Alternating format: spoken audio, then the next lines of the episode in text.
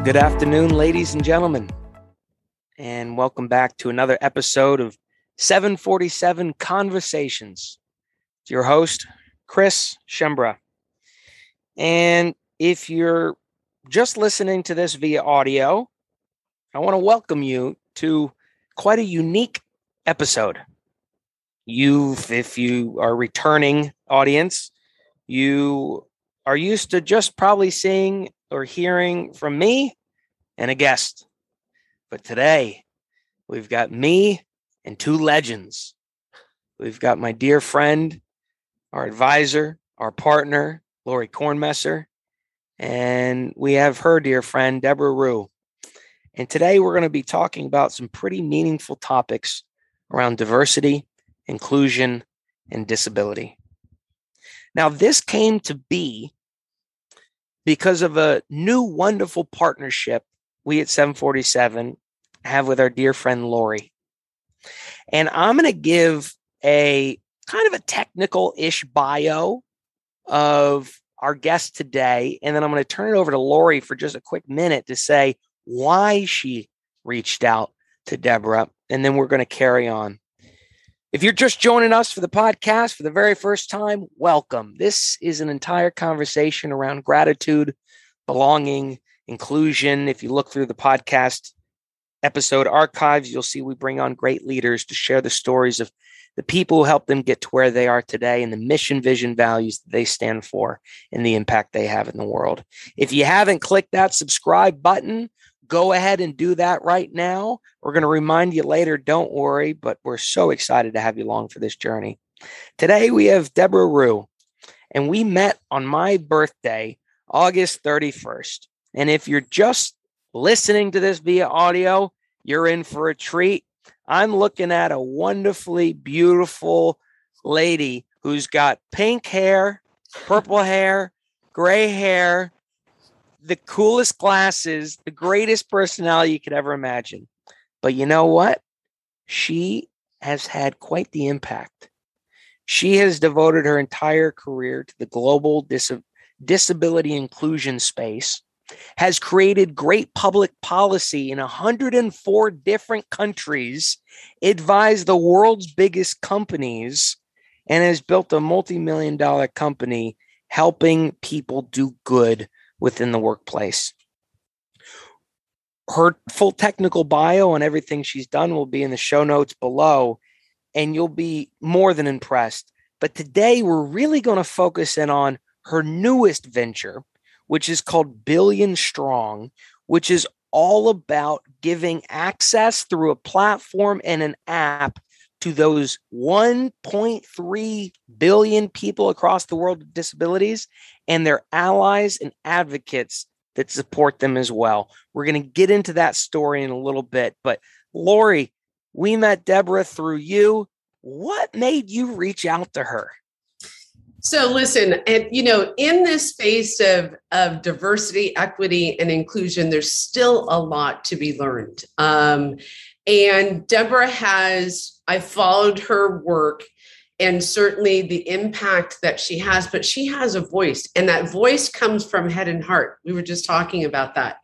And that's the kind of leaders that we want to learn from the leaders that are saying this is the right thing to do because we're human, but it's also the right thing to do because we're a business and we owe that to people. And so Deborah has has had a strong voice in this area, and I'm just thrilled that she's on with us today.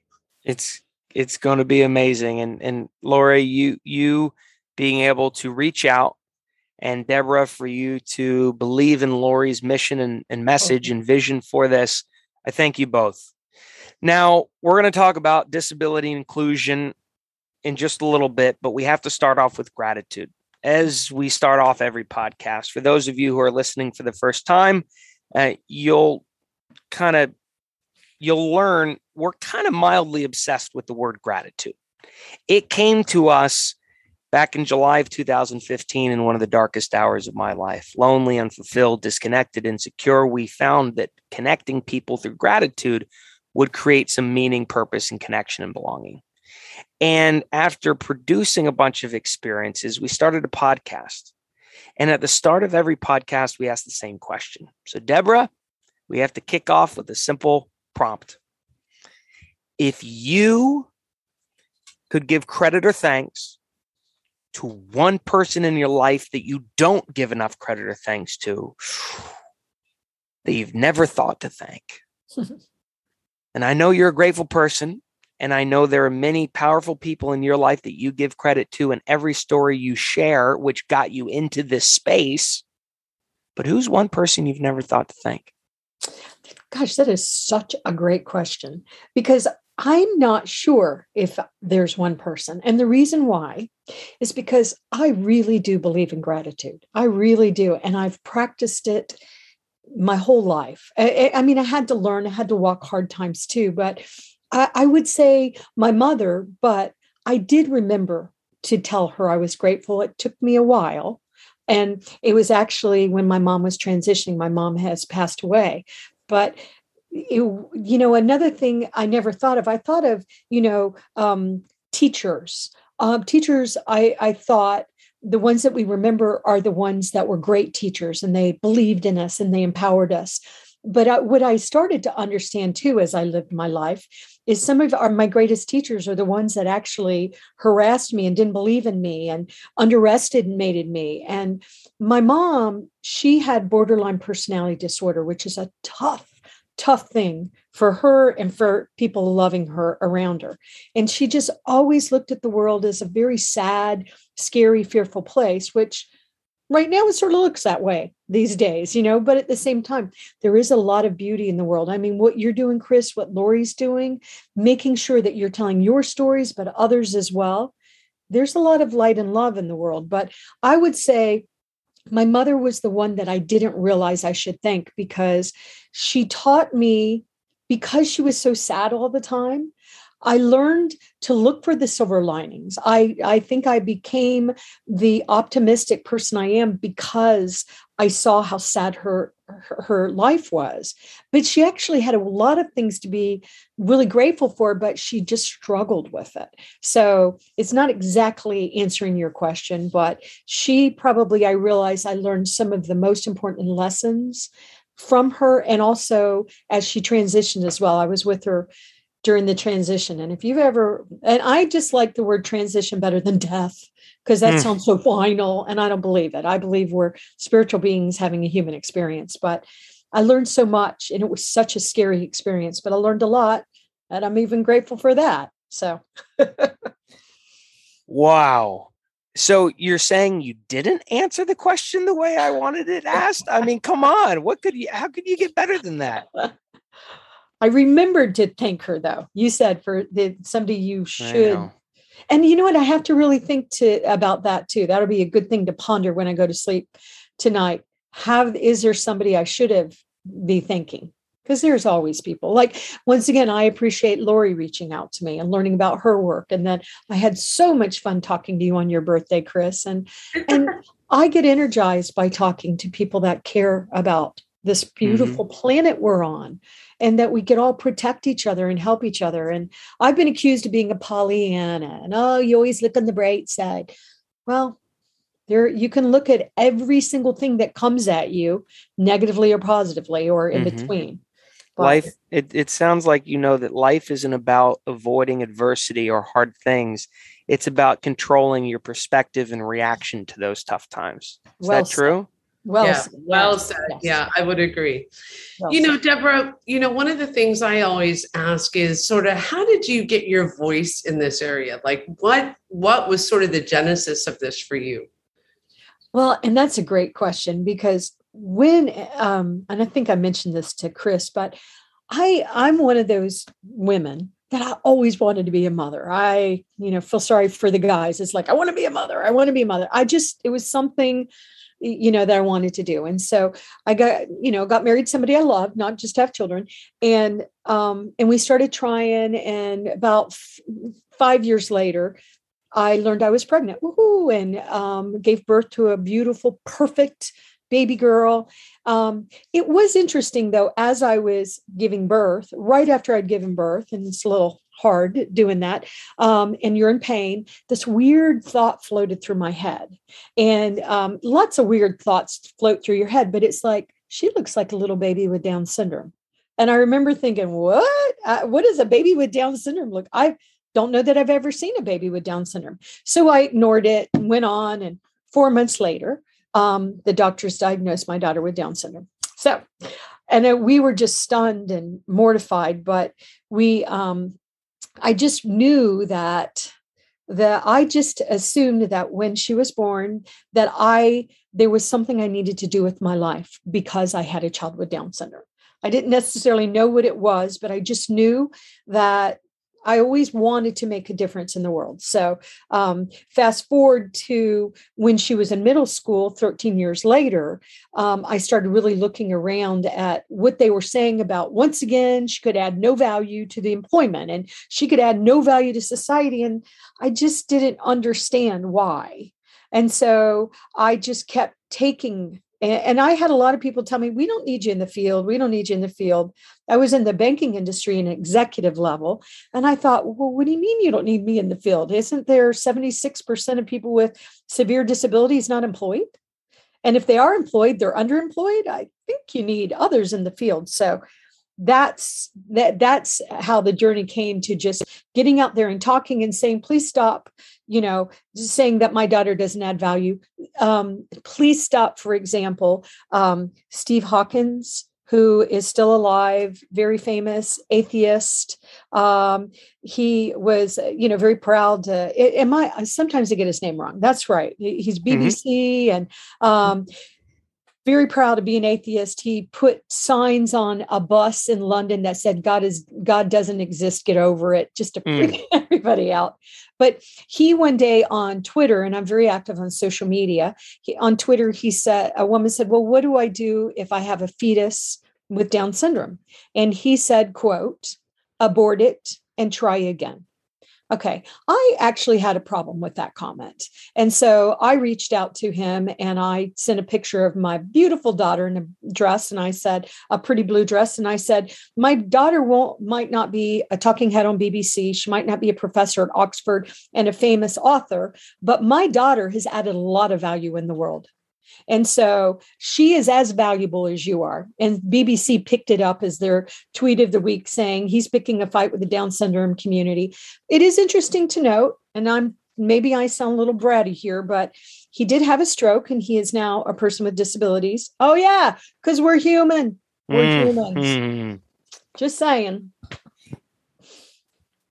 Sorry. By the way, for all the listeners, you you need to you need to go onto Twitter and join the AXCS hash, uh, hashtag AXCSC chat. No, I know. Uh, we'll put it in the show notes below. um, it's uh, you started one of the world's largest tweet chats with over 12 billion impressions and tweets. Yeah. So this whole, you know, people talking about disabilities online kind of thing kind of stems from Deborah. Mm-hmm. Deborah, I, I want to ask you an interesting question you know, growing up, you said that the teachers harassed you and that your mother was, you know, sad, um, you know, around you, and it took you a long time to reach out to thank her. What was your mother's response when you told her that your newborn child had trisomy 21? Um, well, my mother asked me if I took drugs when I was pregnant. Uh, yeah.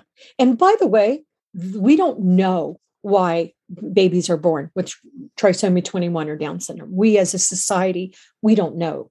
We know there's excess protein, but we just don't know why it happens. But it doesn't happen by taking drugs. If you take drugs, certain kind of drugs, you can, your baby can have low birth weight. If you drink alcohol, there are problems with taking drugs during pregnancies. But I didn't even take aspirin or Tylenol during my pregnancy. I was so, you know, you know, I was just, I was so careful. Um, but my mother asked me if I took drugs. So it really, really hurt. Me very bad when she said that because it was hard enough to accept that my baby, they were saying that she had Down syndrome. I don't know what they were talking about, but you know, so I was sort of in denial anyway. But she asked me if I took drugs. So yeah. So do you think that there was a moment there that led you to realize there might be misconceptions around disabilities out there in the world and that maybe other people might have similar family member reactions to that? Did that Yeah. fuel your yes your journey? yes. well that's very astute and very well said chris because you know I, this was my first child and I, I wound up having another child uh, sarah has a brother um, they're sarah's 34 he's thir- about to be 33 in a week and Mm. um, he the, you, you know i I had a perfect baby girl, and I wanted people to say, Congratulations on your baby. She's precious. She's perfect. Instead, people were saying, Oh, we're so sorry. And it was like this tragedy. And that Hmm. hurt too. And I actually am glad that I didn't find out that she had Down syndrome at birth, which is normally when you find out, or maybe before they're born, you know, if you do, you know, testing. But um, because when you're just giving birth, you got a lot going on with that body and all kind of things going on with your head and stuff. At four months old, I already knew this this baby and sh- I thought she was delightful and amazing. And it hurt me that society looked at her and decided she was very broken. So I'm so sorry for you. Your life will be so hard. The doctor even said when he told me, well, at least she doesn't have ADHD because they're much harder to raise. And what's funny is I have ADHD. so it's like, oh, great. As do I. so you were probably hard to raise, Chris. I was I was so hard to raise that they put me on cow tranquilizers, Ritalin, uh, at the age of five Oh, until the age of 20. that's sad. And I I physically don't remember 15 years of my life. Because you were broken. You were broken, and they Broken. were trying to fix you. And or I'm sorry, they just wanted you to sit still. But what would have happened if we used that energy in a different way and we appreciated it? Because Well- 65% of business owners, entrepreneurs have ADHD. Yeah. 65 or dyslexia. We're diverse people. and we don't even know it right that's the best part so deborah i i just want to transition just slightly and just say for the dni leaders that are listening for the leaders that are listening like is this when you know people are starting to redefine diversity equity and inclusion are they thinking about disabilities? Are they missing something kind of in their plan? What would you say to them? Well, I I would say it has shifted positively, but even a few years ago, I was speaking at a SHRM conference, Society of Human Resource Management. I know everybody knows what that is, and um, there was diversity and inclusion class. There there was a session going on, and they were saying, "Name all the different parts of diversity and inclusion." And so I just patiently, or maybe not so patiently, waited to see how long it was going to take for the 1.3 billion people with disabilities to be included. I just thought I'd wait. They they took about 18 things and everybody stopped and finally I raised my hand and said uh disabilities and they're oh yeah, yeah, yeah. So we feel and it is true.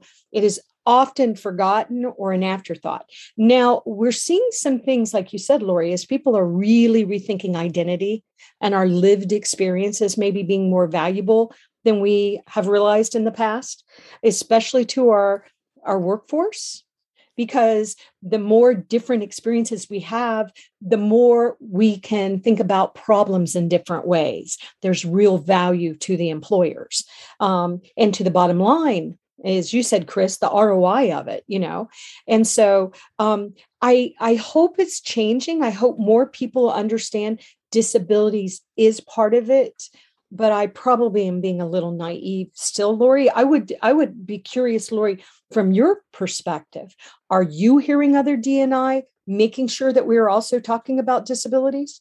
I think I think this is an interesting time because you're right. It is shifting and it's a and it's a small window of influence.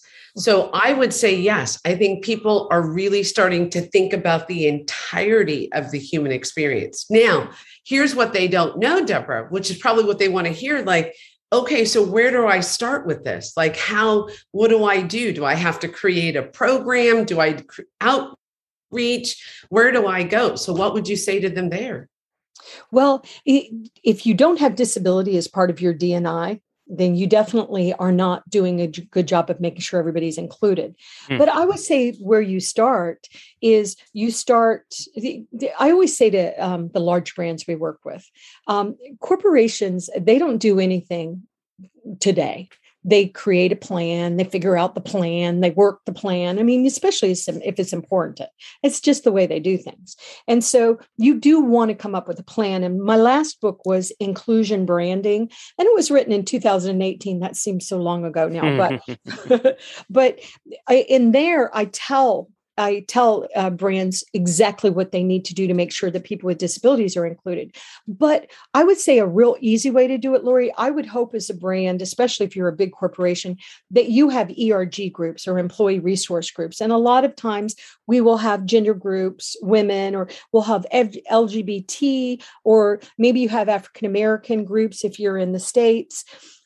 Go to those groups and find out who in those groups identify with disabilities is you probably already have access to a lot of people that can help you right on your own team because the reality disabilities is a big definition and a lot of people don't even know they're part of it. If you have diabetes how about cancer epilepsy? We always think of disabilities usually of like someone like my daughter with down syndrome or somebody's blind or somebody's using a wheelchair or maybe somebody's deaf but if you look at the definition of disabilities, it includes mental health.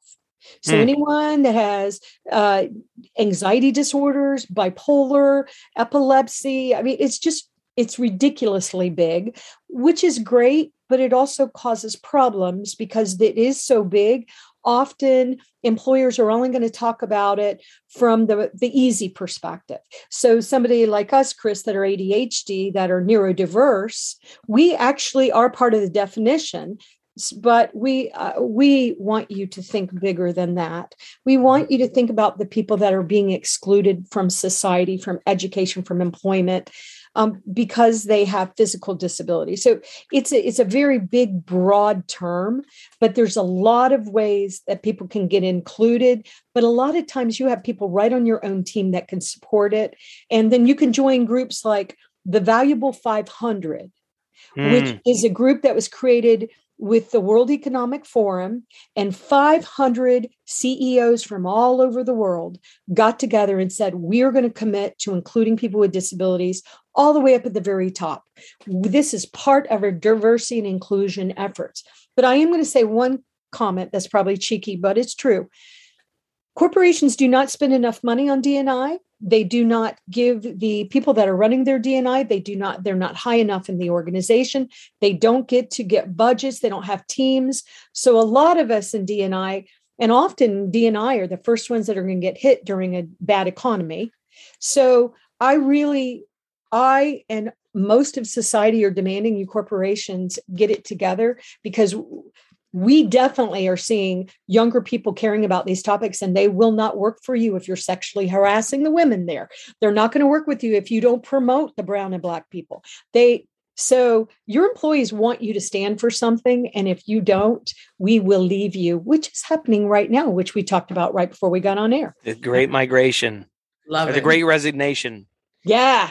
Now now deborah the the great work you've done helping corporations build brand helping build brands build out programs helping you know retain that talent attract new talent build out these things you realized along the way that just having a DEI program is not the same as building a community of diverse people. Right. And so you started a marketplace to be able to connect resources, technologies, allies how important is community? And, and Lori and I, we go around producing experiences to help connect diverse people. You know, we believe in our vision that DEI is not just watching a video and checking a box and having a program, it's actually connecting people so that you can hear each other's stories. So yes. tell me about the importance of community through this marketplace, through the Twitter chats. I mean, all these kind of things and how that's the next frontier for advocating with for people with disabilities. Yes, and I want you two to come on my show because I also have a show called Human Potential at Work. Mm-hmm. Only because I think the word gratitude is a word that we should use every moment of the day. The one thing that we can do is be grateful. I just think you want it trying to stay sane during these really intense times, find something to be grateful about. So mm-hmm. I want mm-hmm. y'all to come on my show too. But the, community is so essential. And you know what's interesting, Chris? I thought I knew a lot about, you know, DEI and disabilities, and I do. But what I've learned during this pandemic and what I've learned during the Trump years where we were killing Black people in our streets, it was horrible for all to watch. Oh my gosh, I can't breathe. Like, and but I was mortified as a, a white woman, um, and, and I started wondering, and I started realizing there was a lot I did not know about the African American culture. There was just a lot of things I didn't understand. And there's so much that I've learned during the this pandemic and i'll give you another example we have some beautiful supporters um, that are part of the lgbt community lgbtqia plus. Um, and a very beautiful community a very uh, diverse community themselves. But um, at the same time many many people that are part of the lgbt community have mental health issues. And mm. the reason why is because society tells them stupid stuff like you're an abomination. Oh you're damned. You're, oh my gosh you can get killed especially if you're a man mm-hmm. in some countries and you're homosexual. Well you should you should not even be alive we're going to kill you. So there a lot of some leaders that are really stepping up to help me are realizing we are sort of sharing community here mm-hmm. because how can you have these conversations about including people with disabilities without talking about it from the women's lens from black and brown lens from the lgbt lens and so i think the opportunity for us to come together as communities and really support each other really, really care about, Chris, I want to care about you being successful and Lori, you being successful and really care about you, really care about it. I think that if you don't like the way the world works right now, and I don't, I don't, what are you doing about it to make it better? and i think that's that's why i love this i was so excited to be on this program and i get i'm really blessed to get invited to be on programs all the time but i thought when Lori reached out to me and I saw y'all were talking about gratitude, I was like, wow, I got so excited. I was sending it to my team. I was like, yay, just because this is how we change the world. You don't like it? What do we want to do to make it better? That's right. So, so from a from a, a gratitude standpoint, um, you know, how does gratitude fit? So what we're going out and doing is working with companies to produce these three part series on belonging. The first part is about finding things that we have in common. The second part is about giving gratitude to our diverse experiences so that we can then come back together and create unity. Can you share? Because, Lori, can you share the awakening that Cedric had with gratitude and with me and how?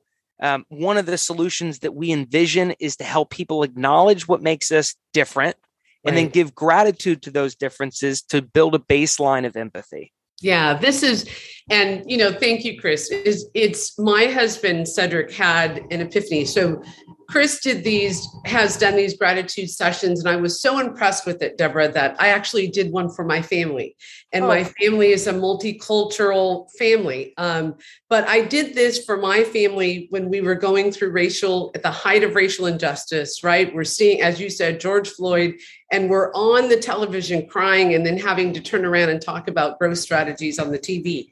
And so I needed my family to realize that um, we needed to be looking at this differently. It doesn't mean put down your weapons. It doesn't mean that you're not validated in what you do.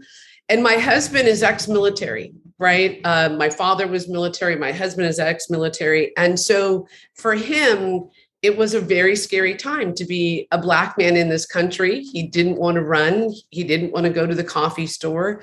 We were always nervous about where he was and what he was doing. And um, he came on the gratitude session because I asked him, but wasn't really thrilled. He's not a big kumbaya kind of person, right? he, he, was, he's fought for this country. And uh, he came on and I kept telling him how amazing Chris was and the breakthroughs that he was having with people that even in this moment where we feel so defeated that we are we are still very um, in a moment of gratitude and have a lot to remember and respect. And we have a personal responsibility to go do something about it. Let's not be victims. Let's figure out how we peacefully do that. So we had our family session and uh, you know chris went through the three part pieces. Family loved it. Everybody came on and felt better than when they came on. And my husband cedric said can i have chris's number? So i text chris. Yeah i didn't know what that was about. And uh, they had a moment where cedric realized that he was taught to fight and defend and that's the only thing he knew how to do. And Chris kind of worked with him one on one, and they had this realization that you're not the only one that's gone through this. There are other societies, other people that have gone through it, and even longer. People are looking at it differently, but we have a lot more in common and we have a lot to pay as it respects to gratitude. And it was a moment where he was able to put his weapons down and think and mm-hmm. view from a different lens. And I tell you, it changed his world because every day he was obsessed with the television, obsessed with what was going on to the point that he had trouble and he would tell you to function in the day, right? Because it was so overwhelming. And so, anyway, that uh, was a long way to answer that, but that's the that's story behind beautiful. that. That's but beautiful. it's gratitude to help de-stress yes. some pretty you know thrown away populations how how will you best incorporate kind of the principles of gratitude into building this community around billion? Well first of all for our listeners can you share what made you go from god running a 12 billion impression tweet chat building public policy in 104 countries advising the world's biggest companies on disability diversity inclusion programs to now building this outside of Ruh Global Impact to now building 12 billion strong and meeting Lamond and uh, meeting your team in the Philippines. And, you know, tell us about that and then how you incorporate gratitude into that. Well, thank you. And and what a beautiful story, Lori, too. I I'll tell you just one quick little story about um, I I met this lovely woman when I was speaking, um, who was African American, and she had two sons around my my children's age at the time. And when my son was 16, oh, I hated that learning to drive stuff. It terrified me. But anyway, so we, you know, we really I made him drive till he was sick of it. Um, to protect him. And then I told him stuff like, yeah, no police officer has ever stopped somebody in a car and those drugs don't belong to you. They're, oh, I don't know where they came from. Yeah, don't, they, they're not going to buy it. Um, but then I was talking to her and she explained to me what she had to do as an African American woman with two boys that were African American and her husband. What they did was they bought a wallet that folds out and you can have two picture IDs in it. And they put the driver's license in it and they put a college ID in it. So if they got stopped, hopefully the police officer would think mm. they were some of the good ones, not the bad ones. Mm. And every time they leave, they're terrified. And I just, for a long time, did not understand that my fellow Americans were walking that. Uh, uh that and you know, I just didn't understand how bad it was. I just wanted to say that. So no, I appreciate that too. Well, Thank you yeah. It's, it's yeah because i worried about my son being stupid you know and you know driving and drinking and you know but i didn't worry about him. It, it's just yeah it, i just wanted extra, to comment it's an extra layer right? It's, it's an, extra, extra layer, layer. That i would i had no that's right. i had no idea and i have always been empathetic uh, you know but anyway i just want to make that comment but i um the reason why I'm so excited about Billion Strong, and thank y'all so much for letting me talk about it. It's billion-strong.org.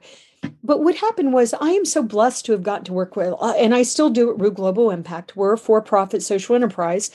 So blessed to work with these gigantic billion dollar, trillion dollar brands in some cases and help them and stuff. But more and more, we saw expertise coming into our field. Really really amazing people that could go to these corporations and help them be successful. You know you have d&i or de de and i strategies and you have experts in different fields. And so there was getting to be some real talent in the marketplace. But at the same time i was so worried because it's great that we got 500 major corporations to say they're going to include us but where are we where mm. are we? So the Wells uh, Fargo CEO, during the midst of all that drama, at one point made a comment that really got him in trouble when he said the reason why they were not promoting brown and black people was because they couldn't find the talent.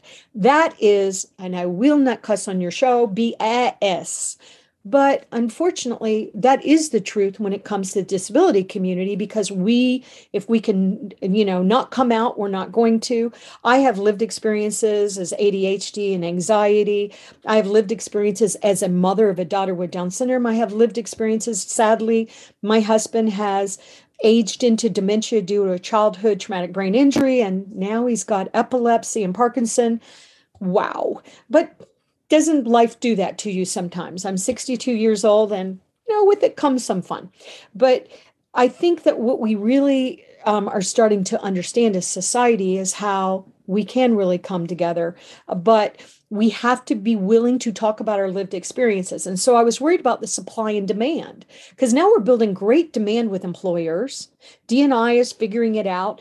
But where are we? Where are where is the community of people with disabilities around the world? Because I always nag these corporations saying, don't tell me you're global and you're only hiring people with disabilities in the States or the UK.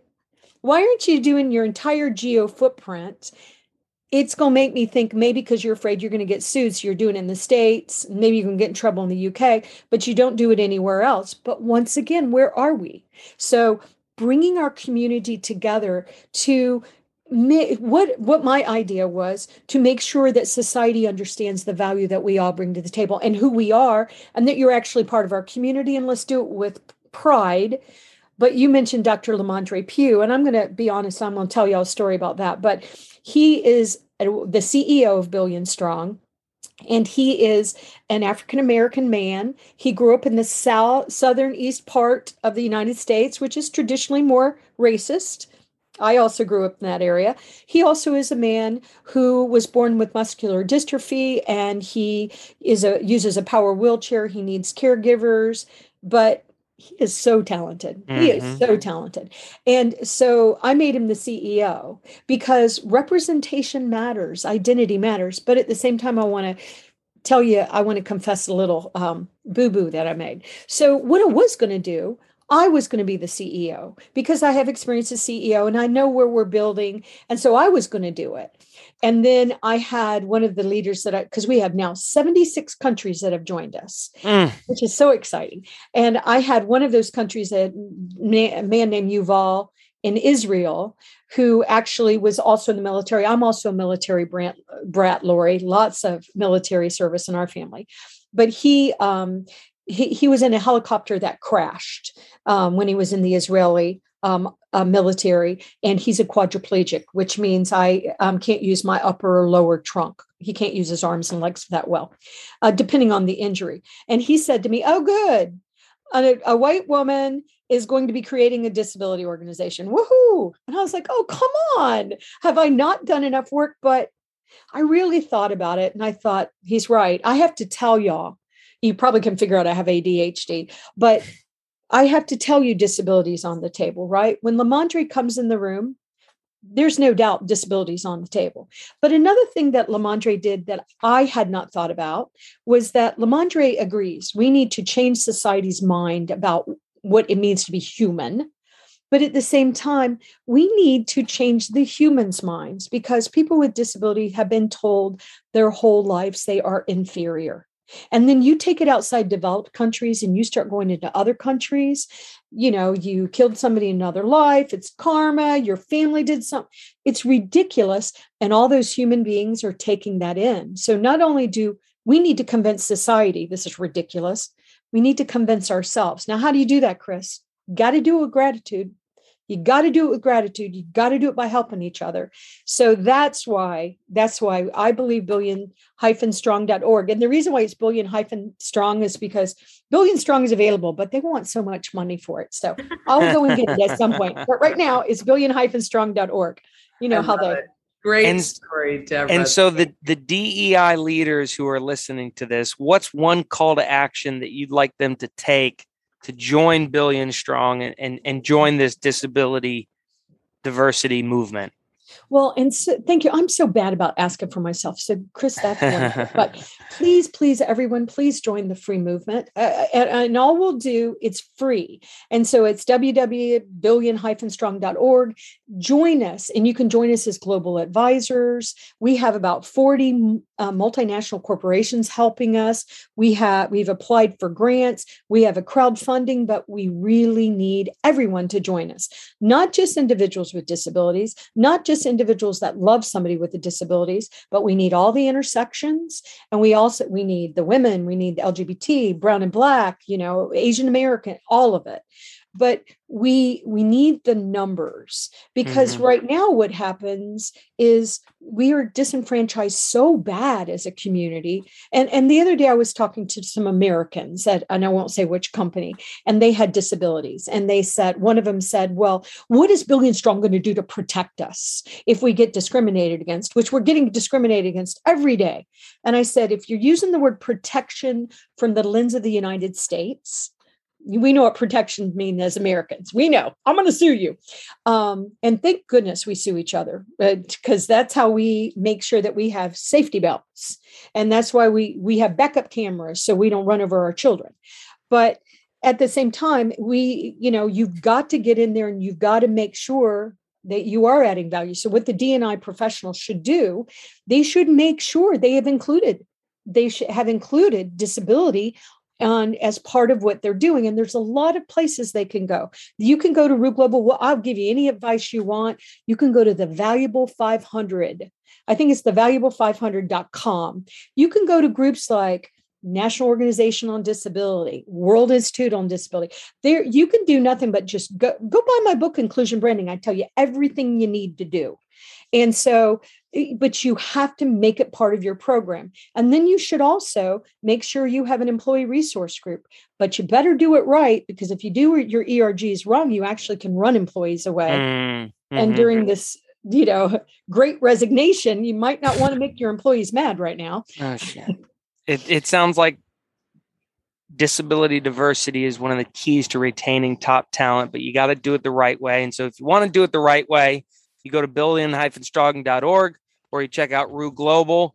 Uh, Miss Lori, any uh, final question or, or comment well, uh, as we wrap up? This is uh, this has been wonderful, Deborah. I appreciate your energy, your your attention, your passion, and your commitment to this area. I learned a lot. Um, and I think, you know, it's Maya, you know, Maya Angelou says, you know, when you know better, you have to do better. Mm. And so I think the biggest thing we can do is just continue to educate ourselves around this area and do better. And we're committed to you. I know I am. I can feel that from Chris as well. So thank you again for being on with us today. And Chris, thank you for allowing me to be part of it. Absolutely. Deborah, as we as we close out, I want to go back to the first question we asked you. And I want to ask you this if your mother or those teachers were on the call with us right here, right now, today, what would you say to them? Well, I'm grateful for everything they taught me the right way to do things, the wrong way to do things, how they challenged me sometimes by telling me I wasn't good enough. And then it just made me mad. And I'm like, oh, yeah. So um, I appreciate my teachers, the ones that the, the ones that have been the hard teachers, the ones that have been I think we should all, it's so hard. Can we be grateful for the hard times? Yep. I try so hard to be. Sometimes I don't want them though, most of the time, but can we be grateful for all of it? Because when do we learn our greatest lessons? Mm. Yeah. How much have we all grown during this pandemic? Yeah. Thank you for that. Well, to all our listeners, I hope you heard what Deborah just said, which is to be to be grateful for the tough times. You know, science actually shows that the grateful processing of those unpleasant memories is actually what rewires the brain. you know, broaden, broadens and builds your thought action repertoire needed for hope, pride, optimism, self confidence, self efficacy. If you're an organization that's listening to this, a founder or a CEO, as so many of you are, and you're saying, damn it, you know, I got diversity all wrong the first go around, and I had some people leave during this great resignation. Well, you just heard Deborah give gratitude to the good and the bad, the things she learned, what to do and what not to do. So we must give gratitude to those moments and know that you have possible solutions right at your fingertips. You reach out to billion-strong.org or Ruh Global Impact for those types of solutions. Lori and I can promise that we are as committed as anybody could possibly be to doing it the right way. We may not have all the answers, but what we're committed committed to is helping p- people feel included and a sense of belonging in this crazy world that we live in. So thanks for tuning in. Uh, all the links are in the show notes below. If you enjoyed this episode and you lead a great company, check out billion-strong.org. If disability diversity is not on the table, you're doing diversity wrong. That's what's on Deborah's website. It's what she stands behind. A lack of disability diversity programs is essentially the loss of 7% GDP if you're a king, queen, or president listening to this podcast. Um, but as a guy who grew up with ADHD, as a guy who went away to rehab for a long time, as a guy who is on the LGBTQIA spectrum, I say thank you for the work you've done.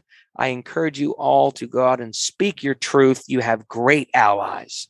And uh, thanks for tuning in. I hope y'all are having a phenomenal day on Earth. Remember, folks, it's your world. Go explore, and we'll see you next episode. Thanks for coming.